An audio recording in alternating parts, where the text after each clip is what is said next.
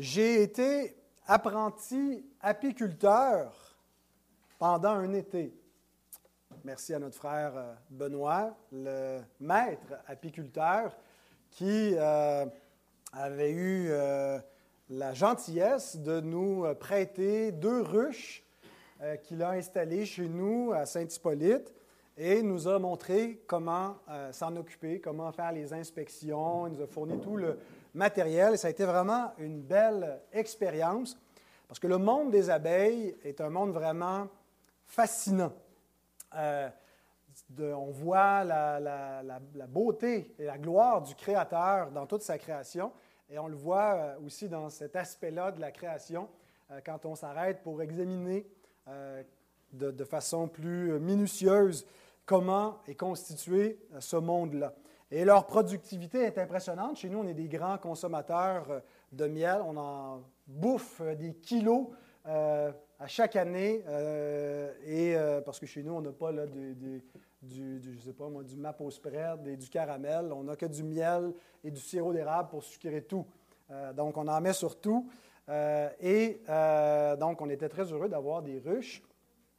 Et donc, une ruche, c'est un, organisme qui est hautement sophistiqué. si vous avez jamais pris le temps d'étudier cela. Vous allez sûrement trouver beaucoup de ressources sur Internet, mais encore mieux, vous pouvez faire une visite chez Benoît et Guylaine. Je suis certain qu'ils seront heureux euh, de vous inviter un bon moment donné et vous pouvez visiter les ruches, revêtir l'habit euh, d'apionaute euh, et en apprendre plus. C'est passionnant. Donc, de, voir à quel point Dieu a, régulé avec une grande précision cette immense population, parce qu'il peut se ramasser des, des dizaines et des dizaines de milliers d'abeilles à l'intérieur d'une seule ruche. Et ils ont euh, une façon de travailler, une précision pour gérer tout ce qui se passe à l'intérieur de, cette ruche-là. Toute la population y contribue avec des façons de communiquer. Les abeilles communiquent entre elles. S'il y a une qui a trouvé un bon spot avec beaucoup de, pollen ou de nectar, elle va euh, pouvoir transmettre l'information euh, aux autres abeilles. Euh, elles, vont balayer un rayon d'environ 5 euh, km de distance pour aller chercher toutes les provisions nécessaires. C'est très impressionnant. Et les humains sont fascinés en essayant d'en apprendre toujours plus sur le, monde des abeilles, leur façon de communiquer. On voit qu'elles sont nécessaires même pour les autres espèces et la, fertilité de la flore. Et donc, ce qui est intéressant, et là où je veux en venir avec cette illustration, c'est que dans une ruche, il y a des milliers d'ouvrières et il n'y en a pas une qui est là à rien faire. Elles ont tous un rôle à jouer. En commençant par une qui est unique dans la ruche, il n'y en a pas d'autre comme elle, c'est la reine. Il y a une seule reine euh, dans chaque ruche euh, pour euh, une, énorme population, et puis elle pond à chaque jour des centaines d'œufs qui vont, après un, cycle de, quelques jours, j'ai commencé à oublier, tu me, pardonneras, Benoît, les, les, œufs vont, éventuellement éclore et dès la naissance, le, bébé abeille devient tout de suite une ouvrière. Elle commence à travailler dans la ruche. Elle, elle, va passer plusieurs stades. Au début, elle nettoie hein, son, alvéole et, les autres alvéoles. Et trois, quatre jours, c'est sa tâche. Et après ça, elle va passer à une autre tâche. Hein, elle, devient nourrice et cireuse. Et vont devenir des gardiennes de la ruche jusqu'au moment où elle, sort. Elle devient une butineuse. Et son cycle de vie dure quelques semaines. Et puis après ça, ils vont se transformer. Ils vont devenir des, abeilles qui vont être prêts pour l'hivernation. C'est très intéressant. La reine va, être parmi, sa, population, 2-3 ans selon sa, fertilité. Il y a juste les mâles qui ne font pas grand-chose euh, dans la ruche. Euh, ils sont vraiment ce qu'on appelle les faux bourdons, sont, sont, presque une nuisance. Ils ne servent qu'à une seule chose, c'est de fertiliser la reine. Et donc, pour les gens de ruche qu'on a, ils ne servent à rien parce qu'on les achète généralement déjà fertilisés. Donc, même à l'automne, les, ouvrières vont sacrer les, mâles dehors pour pas qu'elles bouffent toutes leurs leur réserves pour l'hiver. Donc, ils ne servent pas à grand-chose. Alors, c'est comme dans une église, des fois, il y a, des, boucs déguisés en vêtements de brebis qu'il faut euh, excommunier. Mais là où je veux en venir, c'est qu'une église, c'est semblable à une ruche. Il n'y a personne dans l'Église qui est là pour rien. Il n'y a personne qui sert à rien. Tout le monde est là pour cet organisme et a une part à jouer. On n'a pas tous le même rôle, euh, mais on a tous quelque chose à contribuer. Et en préparant ce message, je suis retombé sur une, ancienne citation de Jean Calvin euh, sur la ruche, euh, une de ces, citations antipapistes, mais qui me faisait bien rire, que j'ai décidé d'incorporer dans, mon message, parce que l'Église romaine utilisait aussi cette image de la ruche pour justifier la papauté en disant, ben, vous voyez, dans plusieurs, même dans le règne animal, il y a généralement euh, un, des, individus qui va être le roi, qui va régner comme le pape, donc qui, euh, l'Église, c'est la ruche, et il y a un seul pape euh, qui est comme la reine dans la ruche. mais à l'époque, on pensait que c'était plutôt que, la reine, c'était le roi, que c'était un, un mâle. Et Calvin écrit ceci pour répondre à euh, cet usage que les catholiques faisaient de euh, l'image de la ruche. Il dit l'ordre, mais l'ordre naturel, disent-ils, nous enseigne qu'il doit y avoir un souverain chef sur chaque corps. Et pour confirmer leur dire, ils amènent l'exemple des grues et des mouches à miel. Donc c'est comme ça qu'ils appelaient les, les abeilles des mouches à miel, qui élisent toujours un roi ou gouverneur et non pas plusieurs. Je reçois volontiers ces exemples. Mais je demande si toutes les mouches à miel qui sont au monde s'amassent en un lieu pour élire un seul roi. Chaque roi se contente de sa ruche. Donc, euh, une petite euh, euh, correction au niveau ecclésiologique. Il dit, ben oui, c'est vrai, il y a, à l'époque, voyez, il pensait que c'était des, rois et non pas des reines qui gouvernaient les mouches à miel, mais il dit, ben dans chaque ruche, on retrouve un roi et non pas de façon universelle toutes les ruches qui s'unissent et donc, l'idée, c'est que finalement, chaque Église est sous la gouverne d'un roi. Et ce n'est pas moi votre roi, bien entendu, c'est Christ qui est la tête de l'Église. Mais chacun est un ouvrier. Chacun a une part à jouer, a une responsabilité. Il n'y a personne qui est au sein de cette ruche ou de cette Église et qui est là à rien faire, qui est oisif. L'apôtre Pierre nous dit, comme de bons dispensateurs des diverses grâces de Dieu, que chacun de vous mette au service des autres le don qu'il a reçu. Donc, c'est ce qu'on va se demander ce matin. Quel est mon rôle au sein de l'Église du Seigneur? Et ce n'est pas le verset d'un Pierre 4.10 que je veux exposer, c'est celui d'Éphésiens 4.16. J'ai un seul verset. Alors, c'est pourquoi ma prédication devrait être plus courte qu'à l'habitude, et c'est surtout parce que je veux réserver du temps à la fin pour vous présenter ce que nous avons préparé dans les dernières semaines et mois pour devenir une ruche plus productive, où toute la population, euh, toutes les abeilles du Seigneur peuvent euh, participer à euh, l'organisme et à la croissance de cette Église. Donc, euh, le texte est Éphésiens 4, 16. Lisons ce verset.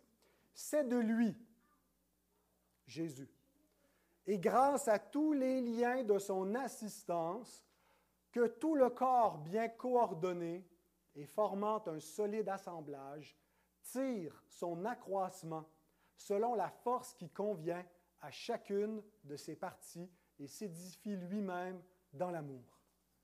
Seigneur, nous te prions de bénir ta parole, de nous aider à la comprendre et surtout de nous aider à la mettre en pratique. Amen. Nous venons la semaine dernière de terminer une série de cinq messages sur le thème de l'adoration, de cette activité qui est centrale à la vie de l'Église, qui est sacrée, euh, qui n'est pas quelque chose euh, où on a une totale liberté pour faire ce qu'on veut, pour plaire aux adorateurs, mais où on a des commandements spécifiques sur comment adorer le Créateur, le Rédempteur. Et euh, donc, c'est la chose euh, principale de, ce que l'Église fait, de ce que l'Église est appelée, c'est le cœur qui, qui, est, le culte que nous rendons à Dieu. Mais ce n'est pas de façon exclusive la chose que nous faisons, comme s'il n'y avait rien d'autre que le culte que nous rendons à Dieu. Et entre autres, on a parlé dans euh, les différentes choses qu'on a dit, des églises qui sont tombées un petit peu dans le modèle du culte spectacle, où les fidèles, dans le fond, dans une approche du culte spectacle, tout ce qu'ils ont comme rôle, c'est de devenir des spectateurs. Alors, leur rôle, c'est d'être présent, et c'est à peu près tout, parce que les autres, les acteurs, vont vous offrir un spectacle, et vous, vous allez le regarder. Euh, mais il y a un danger très similaire avec les églises comme la nôtre qui adhèrent aux principes régulateurs, qui ne veulent pas d'un culte spectacle, mais qui veulent d'un culte d'édification où tous les adorateurs sont partie prenante. Euh, il y a un danger similaire, c'est que si notre vie d'Église est réduite simplement à l'heure et demie du culte et que c'est tout ce que nous avons comme vie d'Église, bien, euh, il y a de grandes chances que vous n'ayez pas une grande part à jouer, à part être présent, oui, chanter, euh, prier, participer au culte, mais comment pouvez-vous mettre euh, la grâce que vous avez reçue, le don que vous avez reçu au service des autres, si tout ce qu'il y a dans notre vie d'Église, c'est un culte? Et parce qu'on ne peut pas tous être en train de jouer un rôle à l'avant-plan dans le culte public. Merci Seigneur, notre vie d'Église n'est pas limitée au culte dominical. Nous accordons beaucoup d'importance à cela. Nous travaillons pour améliorer notre culte, pour que ce ne soit pas un one-man show, mais qu'on puisse avoir une diversité qui est reflétée parmi ceux qui, président, qui chantent, qui dirigent la musique, qui prêchent, euh, et, donner même la parole à l'Assemblée pour pouvoir exercer euh, euh, des, dons par la, prière. Et, et, donc, on est tous participants. Il n'y a personne qui est spectateur, on est tous adorateurs. Mais il y a d'autres éléments dans notre vie d'Église. Hein, il, y a de l'hospitalité. On consacre le jour du Seigneur pour, entre autres, qu'on puisse passer une partie de ce jour-là ensemble. Une fois par mois, on a des agapes où on se réunit, on partage le dimanche après-midi, on mange ensemble, on se côtoie. Euh, et, il y a plein de ministères euh, qui, qui, existent, mais notre Église n'est pas toujours bien coordonnée. Euh, et j'ai exprimé lors de notre dernière assemblée générale au mois d'avril dernier euh, certaines préoccupations personnelles, euh, entre autres parce que euh, moi-même, je n'étais pas certain de pouvoir continuer à faire une, autre décennie au rythme où allaient les choses, où beaucoup de ce qui, des demandes qui sont faites et des besoins de l'Église atterrissent systématiquement sur mon bureau et que je deviens un peu le coordonnateur, le serviteur, le concierge, le technicien euh, et que donc euh, je dois, pas, euh, je dois résister à la tentation de ne pas tout faire et de devenir essentiel et irremplaçable. Je dois apprendre d'une part à déléguer, mais aussi je me rendais compte qu'on est mal structuré.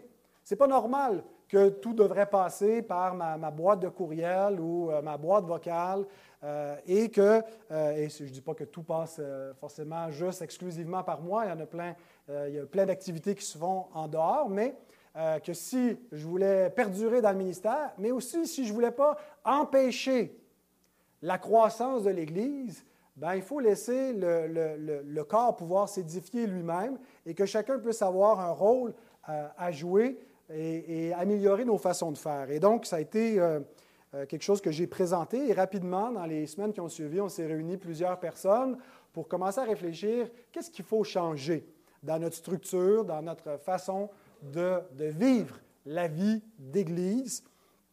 Et euh, on a constitué une, petite équipe euh, avec tous ceux qui ont répondu à l'appel. Euh, donc, on a pris un, petit groupe sur ce, nombre initial de répondants pour réfléchir ensemble. et notre vision, finalement, c'est on s'est dit, l'idée, ce n'est pas simplement d'avoir plus de gens, mais c'est d'avoir tous les gens de l'Église. La vraie ecclésiologie biblique qui nous est présentée, c'est l'image d'un corps où chaque personne est un membre et il n'y a personne qui est oisif. Il n'y a pas de, membre qui ne sert à rien. Tout le monde a un rôle à jouer. On n'a pas tous le même rôle, on n'aura pas tous la même implication au même degré, mais il n'y a personne qui est un spectateur. Et on a vraiment euh, eu cette vision commune qu'il faut que euh, faciliter les portes d'accès au service de l'Église pour que tout le monde fasse partie de cette édification commune, euh, des tâches à, faire dans une vie d'Église. Et souvent, euh, les personnes ne les font pas parce qu'elles n'ont pas envie, pas parce que euh, les gens sont paresseux ou désintéressés, mais parce que ce n'est pas toujours simple et facile de savoir comment s'impliquer, où s'impliquer. Alors, on avait un problème de structure. Et c'est un petit peu donc mon rêve, euh, et que j'ai essayé de partager à d'autres, de voir euh, euh, nous passer à cette, prochaine phase, cette prochaine étape dans notre vie d'Église, où on devient une, une, Église qui embrasse cette vision-là, que faire partie d'une Église, c'est aussi servir. et qu'on vient, on reçoit, mais on donne, on a quelque chose à contribuer et que tout le monde puisse y prendre part.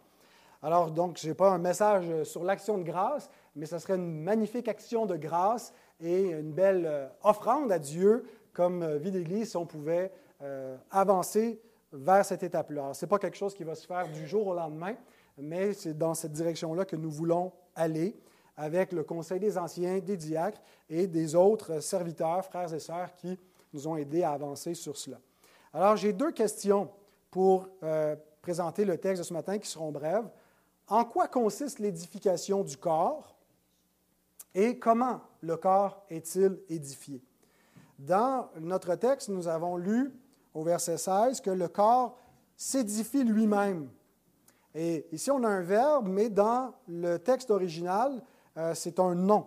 Euh, c'est plutôt euh, que le corps qui a une édification par lui-même ou de lui-même. Donc, c'est quoi le mot édification? Qu'est-ce que veut dire ce mot édification? Le mot grec, c'est oikodomé. Et ça vient de deux mots grecs, oikos, qui veut dire maison, et euh, euh démo, qui est un verbe qui veut dire bâtir. Donc, l'édification, l'oikodomé, veut littéralement dire bâtir une maison. C'est une construction. On pourrait traduire le corps se construit lui-même au lieu de s'édifier lui-même. L'Église, donc, est une construction. C'est ce que nous sommes pas un bâtiment. Hein, quand on parle d'église, on désigne ce lieu de culte ici comme l'église. Et généralement, si vous, êtes attentif dans mes courriels, quand je parle du bâtiment, j'utilise église avec un E minuscule quand je vous envoie des courriels. Quand je vous donne rendez-vous à l'église, c'est E minuscule, c'est le bâtiment. Mais nous sommes l'église de Christ et nous sommes donc un bâtiment spirituel. Nous sommes une maison spirituelle, la maison de Dieu. Et dans ce cas-là, j'utilise Église avec le E majuscule. L'Église de Christ. Et Jésus dit dans Matthieu 16, 18, Et moi je te dis que tu es Pierre, que sur ce roc je bâtirai. Et le mot bâtir, c'est le verbe oikodomeo, donc oikodoma, euh, oikodomé, édification, oikodomeo, bâtir, bâtir la maison. Jésus dit qu'il va bâtir son Église de façon euh, euh, à ce que les portes du séjour des morts pourront pas empêcher cette édification, cette construction dans le monde. Ce n'est pas les, séjours des morts, ce n'est pas la puissance du diable qui prend d'assaut l'Église, c'est plutôt l'Église qui prend d'assaut le, royaume du diable et en s'établissant dans le monde, et Satan ne peut pas l'empêcher. Et donc, l'Église est souvent comparée à un temple. Dans l'Ancien Testament, on avait ce temple physique et Dieu dit à David, en faisant alliance avec lui, que son fils va bâtir un temple. C'est ce qui arrive avec Salomon. Mais Salomon est une figure de celui qui est plus grand que lui, l'autre fils de David, qui est le fils de Dieu, qui vient bâtir la maison du Seigneur, qui est l'Église, qui est appelée donc un temple, qui est appelée la maison de Dieu, une maison spirituelle. Alors quand on parle de l'édification de l'Église, on veut dire la construction de l'Église, la croissance de l'Église.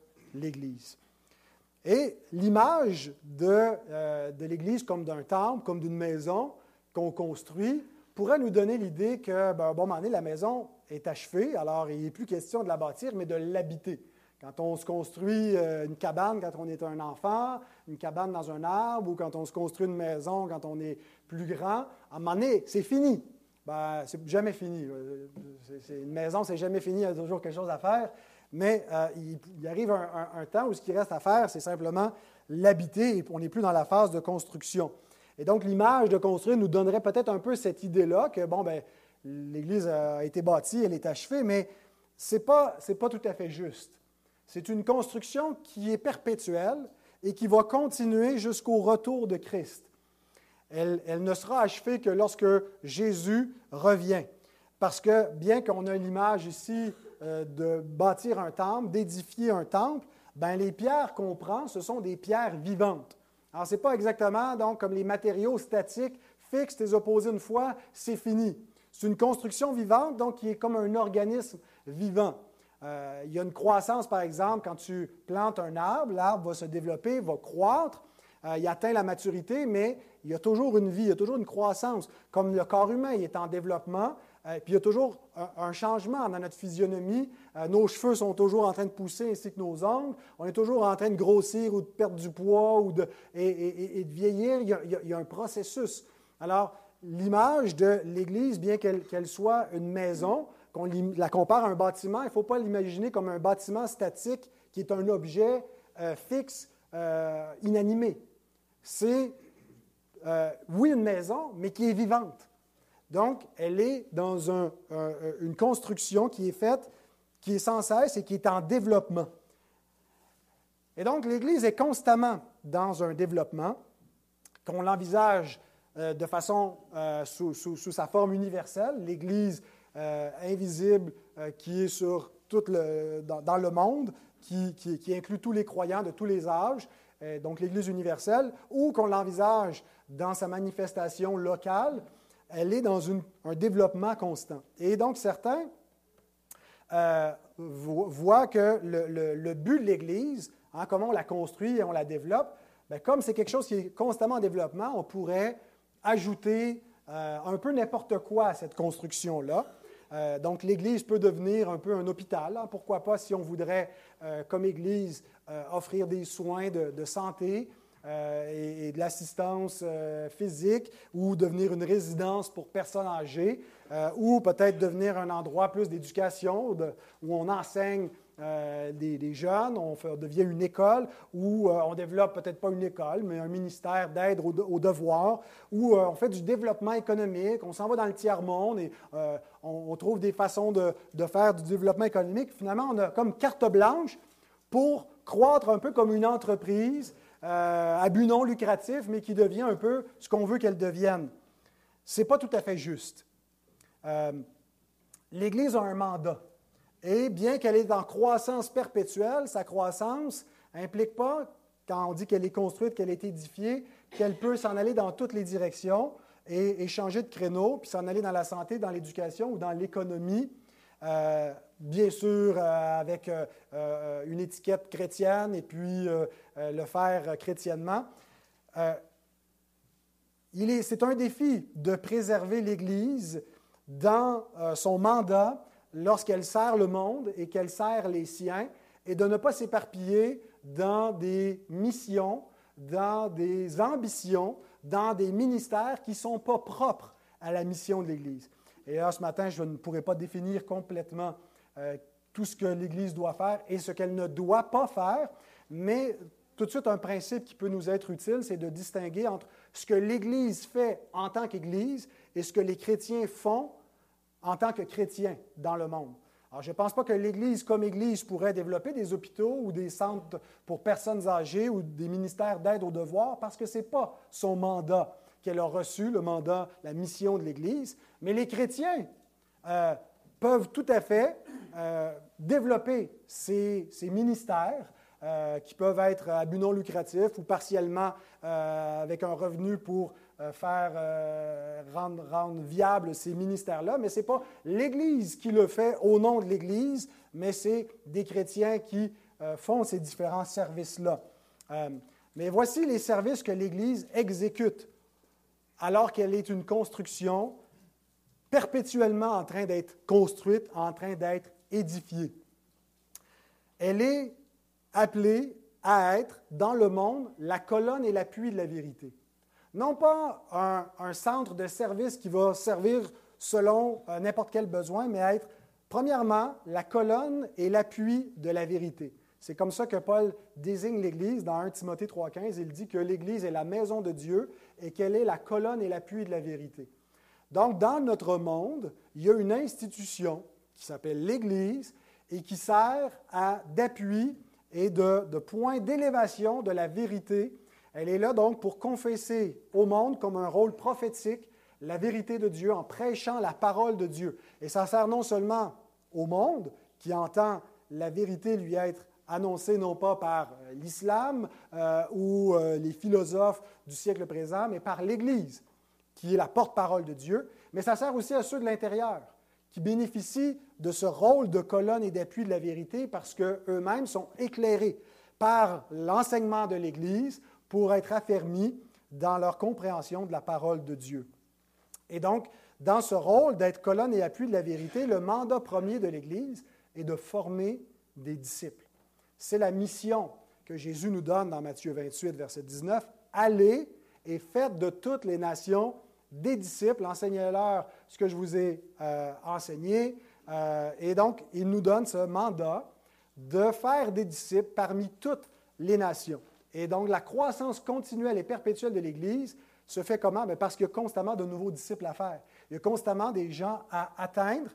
Euh, et maintenant, comment on va les atteindre? Qu'est-ce qu'on peut utiliser comme moyen, comme ministère, comme offre de service qui serait compatible avec notre mission?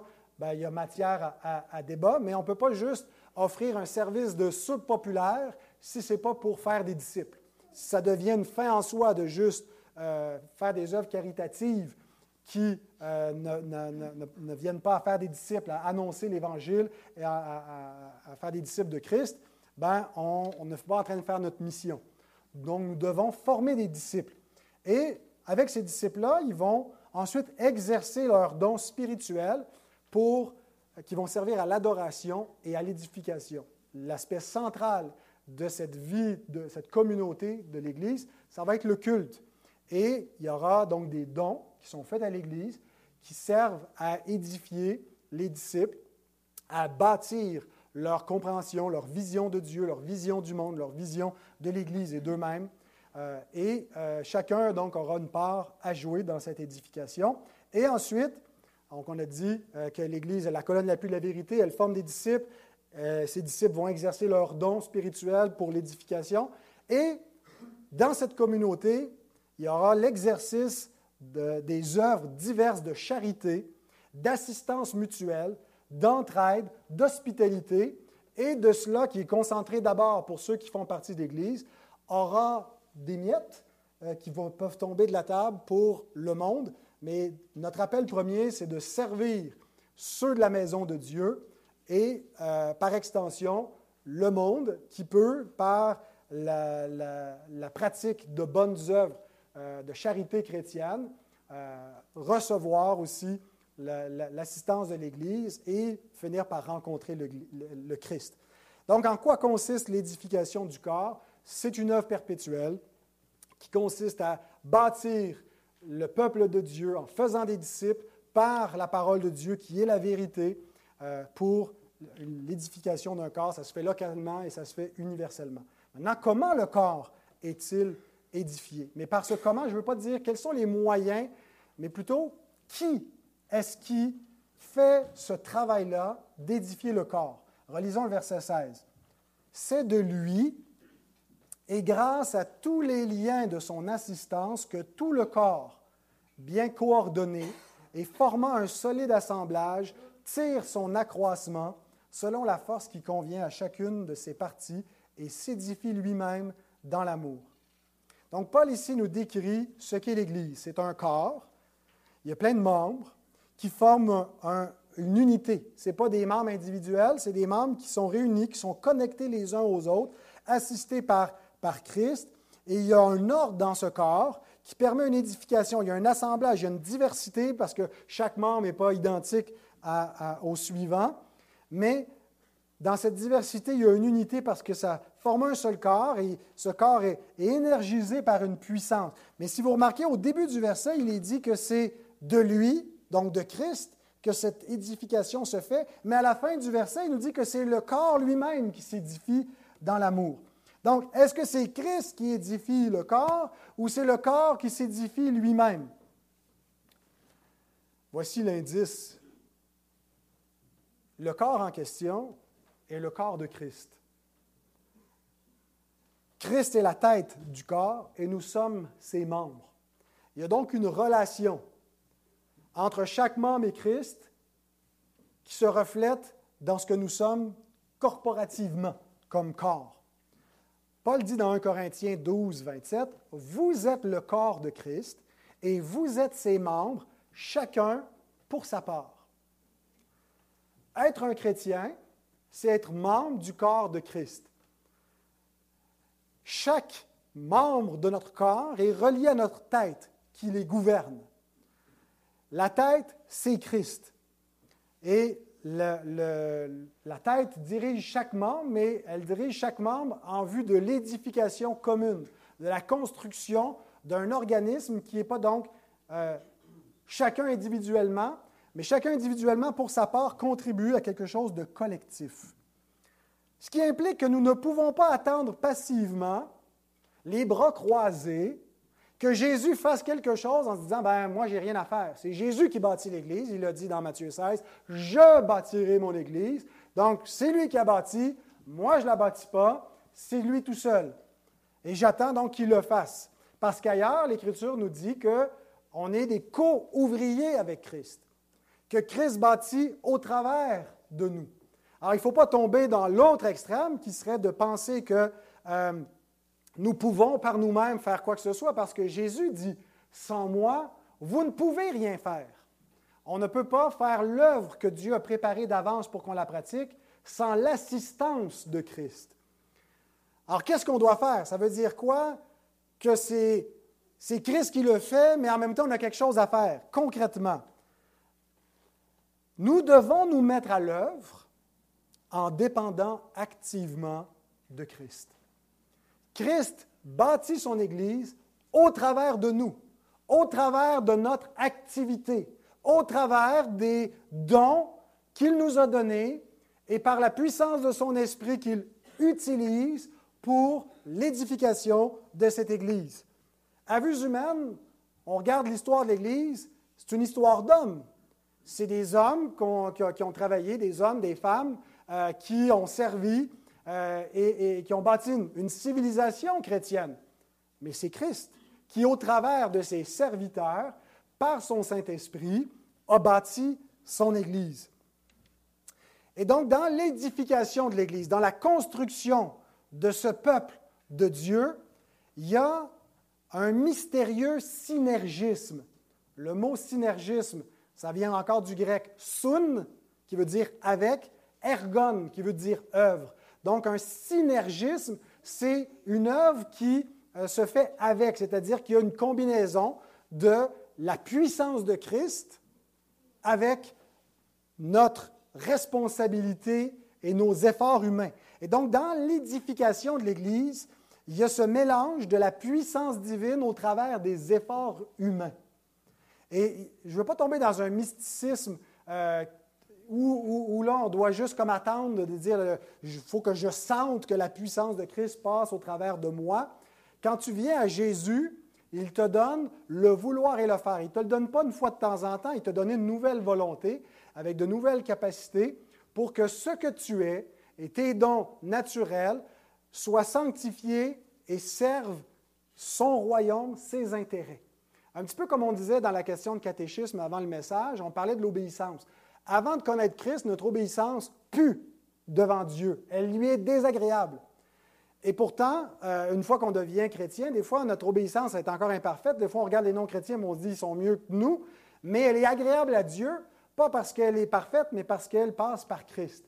Bien, de la même façon, nos dons naturels, nos capacités, nos talents ne servent plus simplement les intérêts du monde ou nos propres intérêts, nos propres ambitions, mais ce qu'on est capable de faire, qui est tout à fait ordinaire, des dons manuels ou des dons relationnels ou des dons intellectuels vont être utilisés pour bâtir l'Église. Et tu ne verras pas comme magiquement là, une puissance s'emparer de toi, mais ce que tu es, tu l'es par la grâce de Dieu qu'as-tu que tu n'aies reçu. Et maintenant, tu dis, ben, je le donne à Christ. Et Christ, au travers de mes efforts, va mettre sa puissance pour bâtir son Église. Et c'est ainsi que nous serons une Église édifiée dans l'amour.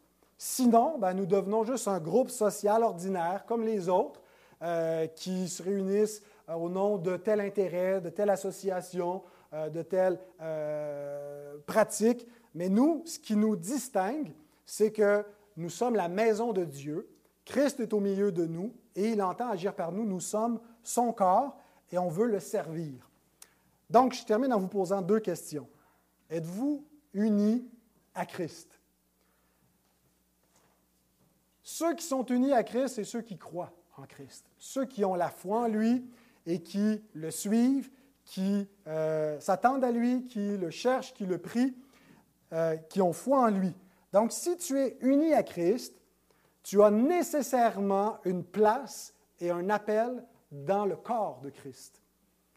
Tu n'es pas un orphelin, tu n'es pas un membre euh, autarcique, autosuffisant, qui est comme euh, dans la, famille Adams, une main qui marche tout seul. Euh, tu es un membre dans le corps de Christ.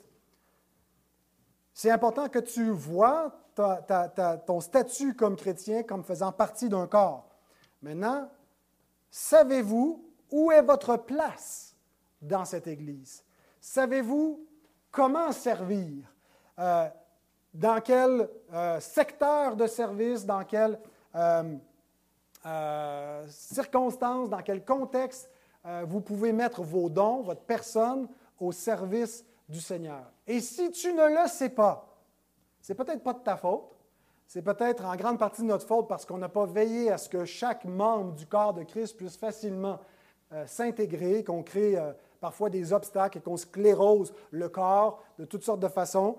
Mais si tu ne sais pas où ta place, il est temps que nous la trouvions. Et c'est vraiment sur ça qu'on s'est penché dans les dernières semaines euh, pour faciliter à ce que tout le monde puisse euh, contribuer à cette édification, puisque c'est la volonté du Seigneur.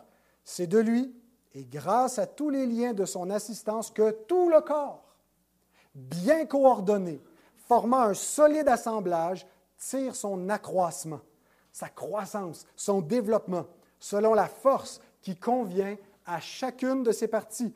La force n'est pas répandue de façon euh, uniforme partout. Il y a des rôles différents à jouer, il y a des disponibilités différentes, mais toutes les parties font partie de ce corps et ils contribuent à l'édification de sorte que le corps s'édifie lui-même dans l'amour. C'est magnifique, n'est-ce pas? C'est notre vocation, c'est ce que nous sommes appelés à, être, c'est ce que nous sommes déjà mais nous devenons devenir encore mieux ce que nous sommes par la grâce de Dieu. Prenez pas trop plaisir à des courts messages, c'est le dernier que, peut-être pas le dernier, mais euh, voilà, que Dieu donc bénisse sa parole.